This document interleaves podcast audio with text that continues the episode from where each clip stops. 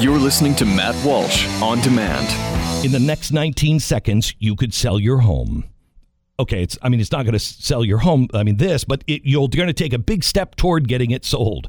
Go to realestateagentsitrust.com and find an agent selected by my team, a professional who shares your values and speaks the truth. Sell your home fast and for the most money. Get moving at realestateagentsitrust.com.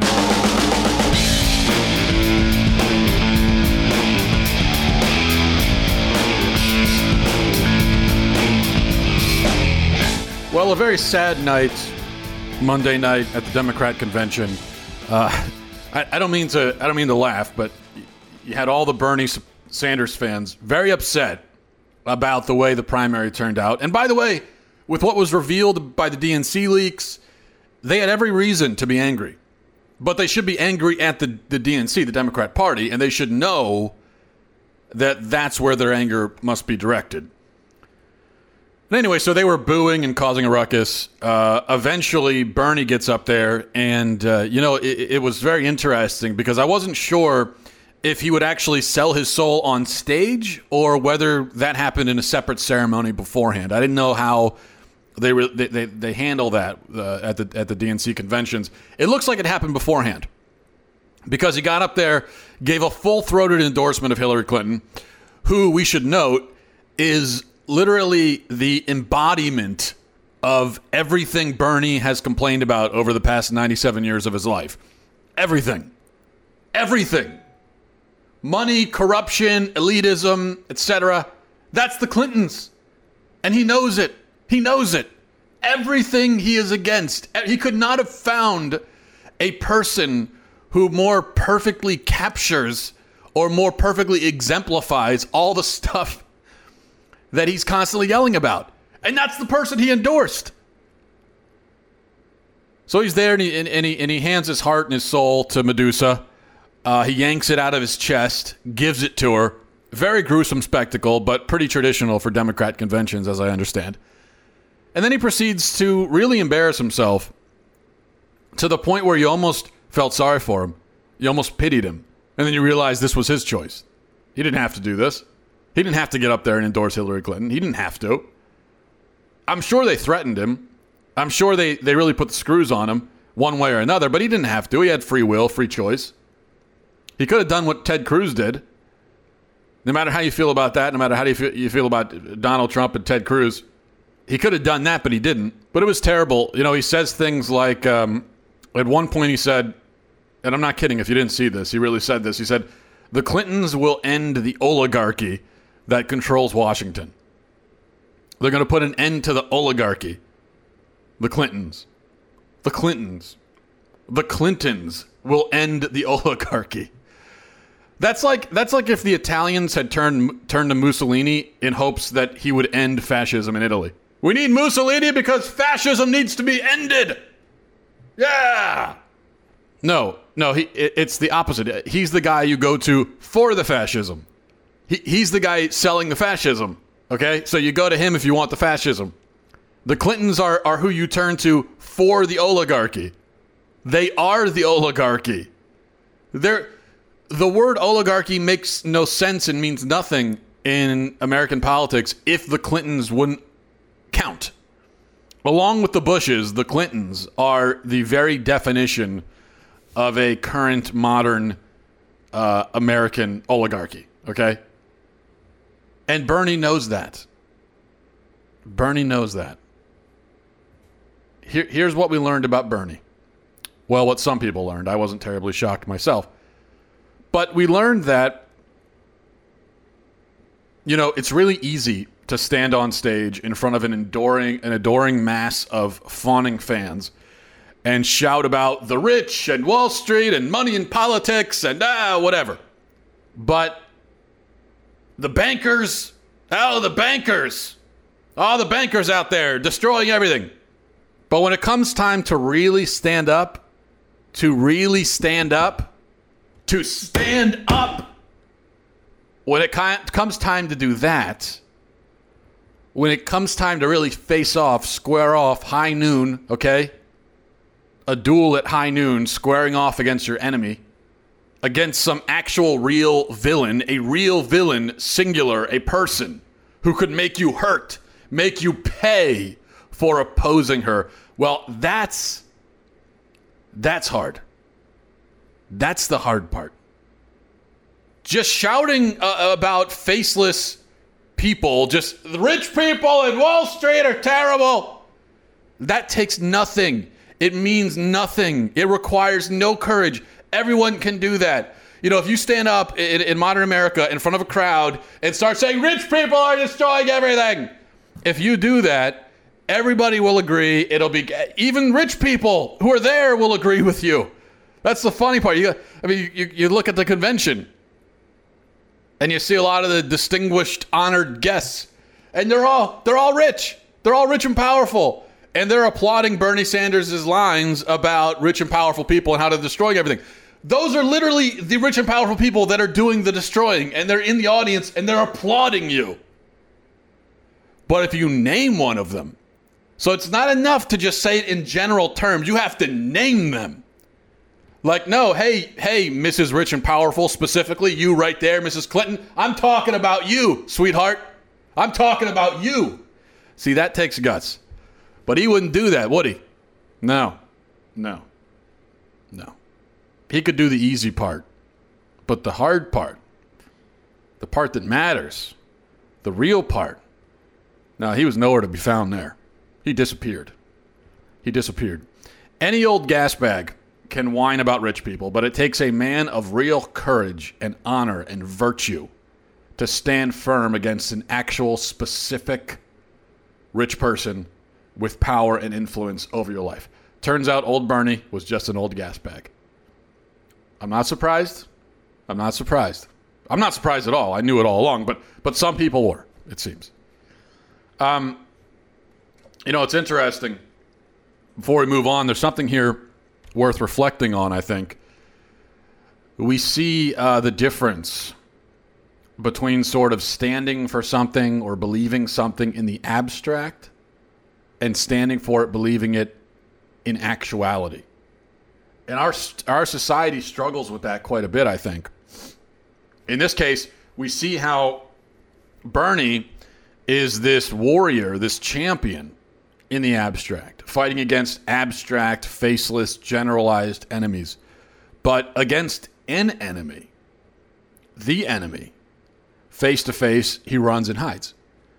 We see it with so many things, and not just in this society. I mean, this is part of the human condition, but it's something very noticeable in our society. We see it with love, too. We talk a lot about love, loving people, loving humanity loving the world, loving everything. These are the the slogans we hear so often. Love people, love people, love people.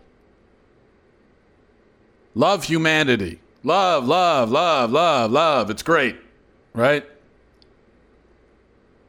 But often the same people who are so apt to talk about their love for humanity, for people, for everyone, they seem to struggle the most when it comes to loving individual, actual people.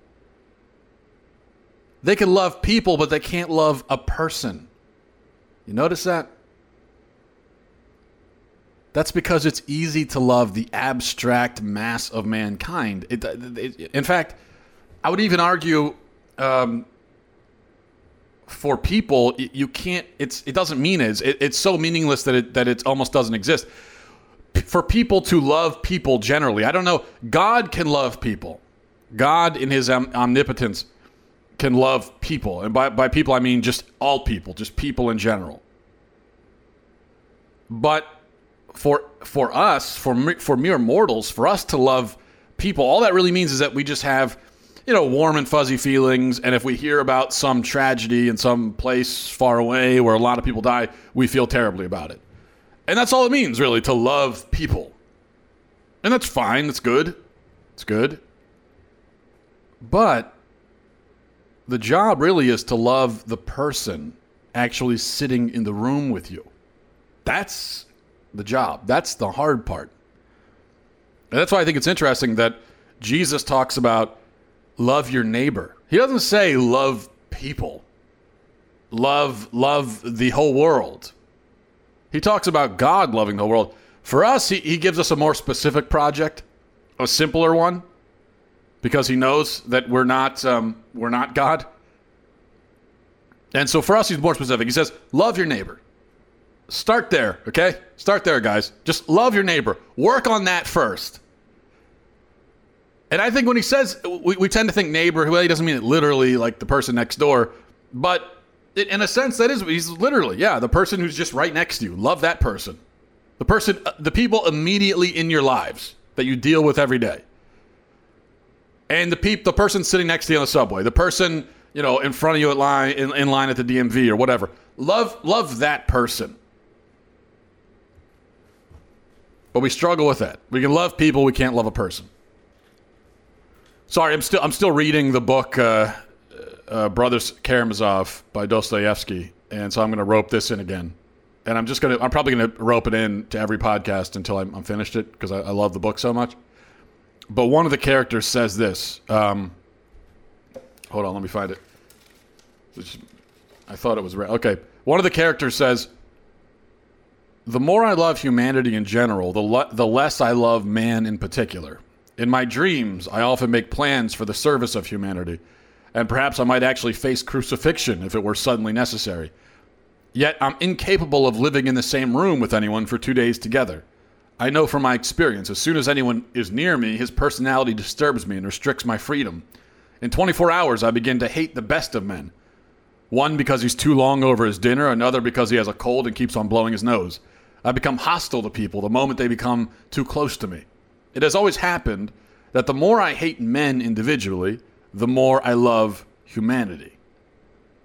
So we have the abstract versus the, the actual, the generalized versus the real. Everyone struggles with that. But if all you can do, if, if all your love, your courage, your tenacity comes only in the abstract and never in the actual, then really you have no love. You have no courage, you have no tenacity. I can't speak to Bernie's love, but his courage, well, there's not much to be said for it. He forfeited everything he ever stood for for the sake of Hillary Clinton.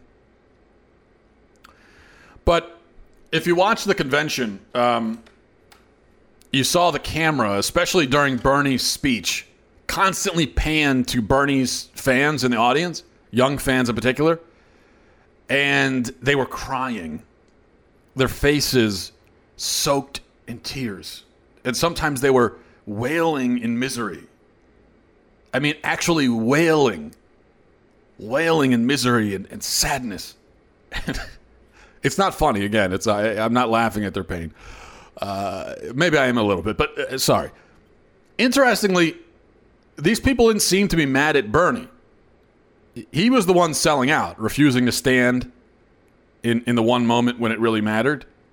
And they weren't angry at him because they worship him. But they were sad, distraught, devastated, traumatized in general terms. And I, I think they were they were looking at this play out, and I was imagining, you know, what what are they why are they so upset? What what are they thinking about? To have someone in the audience a lot of people in the audience at a political convention just, oh, it's terrible. No, Bernie, don't leave us. I mean, that's what they were actually doing. And I, I don't want to laugh, but it's just, I mean, get a hold of yourself. Get a hold of yourself. And I'm thinking, well, you know, what were they thinking? And, and, and I think they were thinking, oh, oh, oh dear Lord, I'm, I'm going to have to pay my college loans now. I'm going to have to get a job. And then they ran into the hall and called their parents. Uh, Mom, Bernie won't be able to pay my loans now. Can, can we go back to plan A? Y- you pay for it? Also, I'll be moving back in. I'll, I'll be there tomorrow, so please have the kitchen uh, stocked with Hot Pockets and chocolate pudding. Okay, thanks. Bye. Love you. I'm not really joking here. The misery of the Bernie supporters, especially the millennial set, is uh, I believe that they'd they'd latched on to him as someone who would take care of them, solve their problems. And, and that's what so many people in my generation want. It's, it's really a tragic, tragic sight. It's a tragic thing that's happened to us. They want to be taken care of. They're, they're absolutely terrified terrified of life, of uncertainty, of risk, of sacrifice. And they saw Bernie as an answer to that, like Obama was supposed to be, but didn't follow through, really. And now Bernie is um, is gone, gone to the dark side, and they don't know what to do. They're like some gold digger who was uh, going to marry a, a, an elderly rich man, but he died before the before the wedding could happen. He died the night before the wedding, and they're sort of sad that he's dead, but mostly they're sad because I was one I was one day away from the payoff. Damn it! That's sort of what they were thinking. And this is Hillary's mistake, I think. I don't know if she could pull it off. She probably can't. But if they adjusted her settings a little bit, she should uh, go with. I, I mean, f- go full on, completely method acting here. Uh, she should become the sweet grandmother. Obviously, the tough, in charge woman in the pantsuit thing, it's not very appealing to a lot of people. It's just not appealing. Even the most the most progressive, supposedly people, when they see a woman like this, like like Hillary Clinton, just no emotion, no feeling, ruthless, robotic, they're repulsed by it. And frankly, they really are repulsed by it more than they would be even if a man were acting that way. Because in a woman, they see it as even more unnatural and disturbing. And that's how everyone sees it, by the way. Everyone, not just me. I'm just admitting to it. But but everybody sees it that, that that's why Hillary Clinton is so unlikable. It's, it's a big part of it. And no, it's not sexism. It's just that we have a we have a natural recognition of how women are supposed to be, and we know that women are supposed to be ca- compassionate, kind, warm, and when they're not, even people who reject, who would reject everything I just said, ah, women aren't supposed. Who, how dare you say how women are supposed to act? Even people who who react that way, even they look at Hillary Clinton and they're viscerally repulsed by her. So she should really try to become the sweet grandmother. And because that's what these kids want. That's what they wanted from Bernie. They wanted a granddad who would pay off their loans, pay for their apartment, take care of everything. And if Hillary knew what was good for her, she would go with that. She, she, she'd walk into the crowd at the convention. I mean, walk into the crowd after her speech or, or during it on Thursday. Find these 30 uh, year old men who are weeping, weeping because their candidate won't be president, and she should hug them. Hug them, pat them on the head, patronizingly. Whisper, I'll make everything okay. There, there, grandma's here. I'll make everything okay. It's okay. You won't have to pay for anything. I promise. Oh, don't cry, sweetie. Don't cry. I'll take care of you. Are you hungry? Here's a Lunchable. That's what she should do. I'm not kidding. Her poll numbers would shoot up overnight, guaranteed. She'd be the most popular candidate among my generation. That's why the Bernie Revolution, so called, was never a revolution. Because revolutions are for revolutionaries, people willing to fight, suffer, die, go all in, dedicate everything to a cause, you know, really work for it. Revolutionaries aren't aren't kids who, who want their bills paid, okay? Those aren't revolutionaries. Those are just brats. And the Bernie Revolution, that was, you know, there were a lot of brats who just wanted things paid for, taken care of and they, they, they, they, they never deserve the title revolutionaries. When one of the primary things you're rallying for and marching for and quote unquote fighting for is that your bills are taken care of by the government, you're not a revolutionary. I cannot tell you how much I detest the mentality of a person who wants the government to pay off their college loans. I understand. Listen, I understand that college is expensive. Uh, the, the the bills are enormous. I, am I'm paying off my wife's college loans right now. I didn't go to college, but uh, I'm paying off my wife's loans. So believe me, I know hundreds of dollars a month down the tubes for this. And ask her if it was worth it. Ask her because she'll tell you. She'll tell you. She'll tell you no, it wasn't worth it. Years and years and years and years and years spent paying for a piece of paper. Was it worth it? Was it worth it? Okay, there was the experience too, right? I'm told the ex- the college experience, the education. But does that all add up to 50 grand, 60 grand, 80 grand, 100 grand, a decade in debt or mo- longer? Maybe in some limited circumstances, yes. I have a friend I just uh, I hadn't seen in a little while. I just had a beer with him Saturday night, and um, he's uh, he's a doctor now. Going to be a general practitioner. He's got a lot of debt, spent a lot of time in school. Was it worth it for him? Well, sometimes he would say no because of all the just all the bureaucracy and all the all the nonsense that goes into it. But for the most part, yes. And obviously, you need uh, a lot of education to be a doctor. But for but for most people, the answer is no. Because let me tell you, at the age of 18, 19, 20, with no job, no money, no assets, no experience, nothing, nothing, okay? You've got nothing at all. Uh, you, you, you've, you've accumulated nothing, you've accomplished nothing, you've done nothing except graduate high school, which I'm sorry is not an accomplishment. Not an accomplishment. Anyone, I mean, you have to graduate. All you have to do to graduate high school is, is be there. You just, you just have to stay there all that time and, and you'll graduate. You, you ha- they don't give you a choice. You have to graduate you have to you have to try really hard to not. You would have to like assault a teacher, and even then, I mean, get yourself expelled. But even then, I mean, basically everyone has to graduate, so you, you haven't accomplished anything.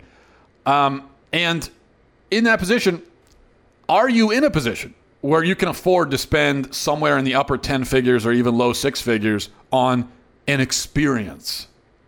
An experience. The answer is no. You have to earn that. Okay, you have to earn the luxury, the right to have expensive experiences. That's old rich people who are retired can say, I, you know, we're going to go fly to France. I wouldn't go to France now in this condition, but I'm going to fly overseas, have an, exp- an expensive, you know, $10,000, $20,000 experience. And they can do that because it's their money. They earned it. They've lived their lives. They're nearing the end now. And so now they're having really expensive experiences. But to do that when you're a freaking teenager is ridiculous with no money. I'm going to have a $60,000 experience and I have no money. Nothing. No assets. Zero. I've earned nothing in my life. And I'm going to pay $60,000 for a fun experience. It's crazy. Yet, guess what? If you went to college and have loans to pay, it's too late. You already did it. You made the decision. Make the best of it. Deal with it. Deal with it. Deal with it. Deal with it. Okay? This is on you. Your decision. I'm sorry. I can have a lot of sympathy for people, but the moment they try to blame other people for their decisions, I have no sympathy anymore. So go work, strive, struggle, do what needs to be done to pay for the decision that you made you made, not anyone else, you. Pay for that decision. That's on you. It's not on me. I didn't make that decision. It's not my job. Okay, I have kids. You're not my kid. You're not my child. I've got kids to pay for. I've got mouths to feed. My kids are three years old. They make a mistake at this age. Yeah, I pay for it. I don't pay for your mistakes. That's on you. You're an adult. Stop looking to the government as an answer. It's not an answer. It's not there to care for you. It's not there to coddle you. It's not there to cuddle you and put you to bed at night, sing you bedtime stories. It may say that it is, but it isn't. It doesn't care about that. If it does that for you, it's only because it wants to own you. Okay, it's like making a deal with the mob. It's because they own you now. You owe them. This is why I can look with only with only uh, with only grief at the whole, you know, so-called Bernie revolution or the other recent revolutions, quote unquote, in the Democrat Party. These are all people trying to pawn the responsibilities and expenses and struggles of life onto the government and thus onto society. So that humanity, uh, that mass of humanity, they claim to love the people, they claim to love loving people, people. Well, it's that mass of humanity that they also want to exploit and forced to fund their own choices, their own lives. They love the people as long as the people pay for them. They're mercenaries. These Bernie people, they're mercenaries. Yeah, I'll, I'll, love you, humanity, as long as you pay for all my stuff. So you want a revolution, Bernie fans? Because Bernie ain't gonna, you know, he's he's done. He's gone. He's gone now. He's all he's over to the dark side. He's he's sold out.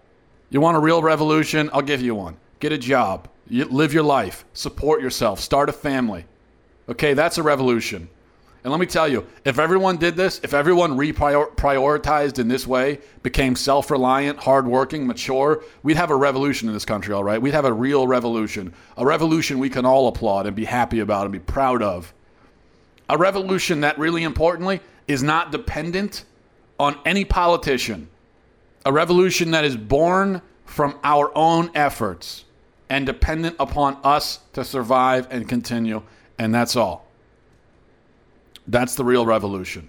And in the meantime, if we need help, if we hit hard times, if things aren't going right, we can reach out to our friends, to our families, to our neighbors, to our community. We can reach out for help. There's nothing wrong with that. There's nothing wrong with that for reaching out for help. But the moment you reach out to the federal government and say, I want you to force, you know, society to pay for all my choices so I can sit back and do nothing. The moment that you do that, see, that's not that's not okay. That's not okay. That's when you become a mercenary, not someone looking for charity. And there's nothing wrong with looking for charity, you know, if that's what you need.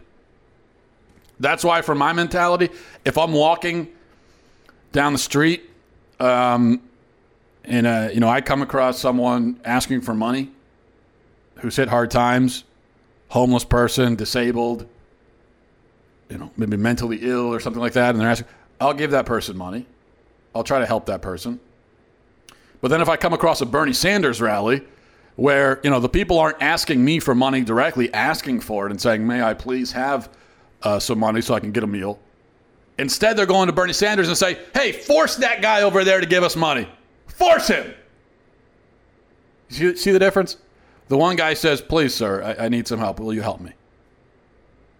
And then if someone says that to us, I think uh, if, if we're able to, uh, in, in most circumstances, we should say, yes, I'll help you. You asked, I will help if I can. But there's a difference between that and someone at a rally with a socialist saying, force them, make them, make them.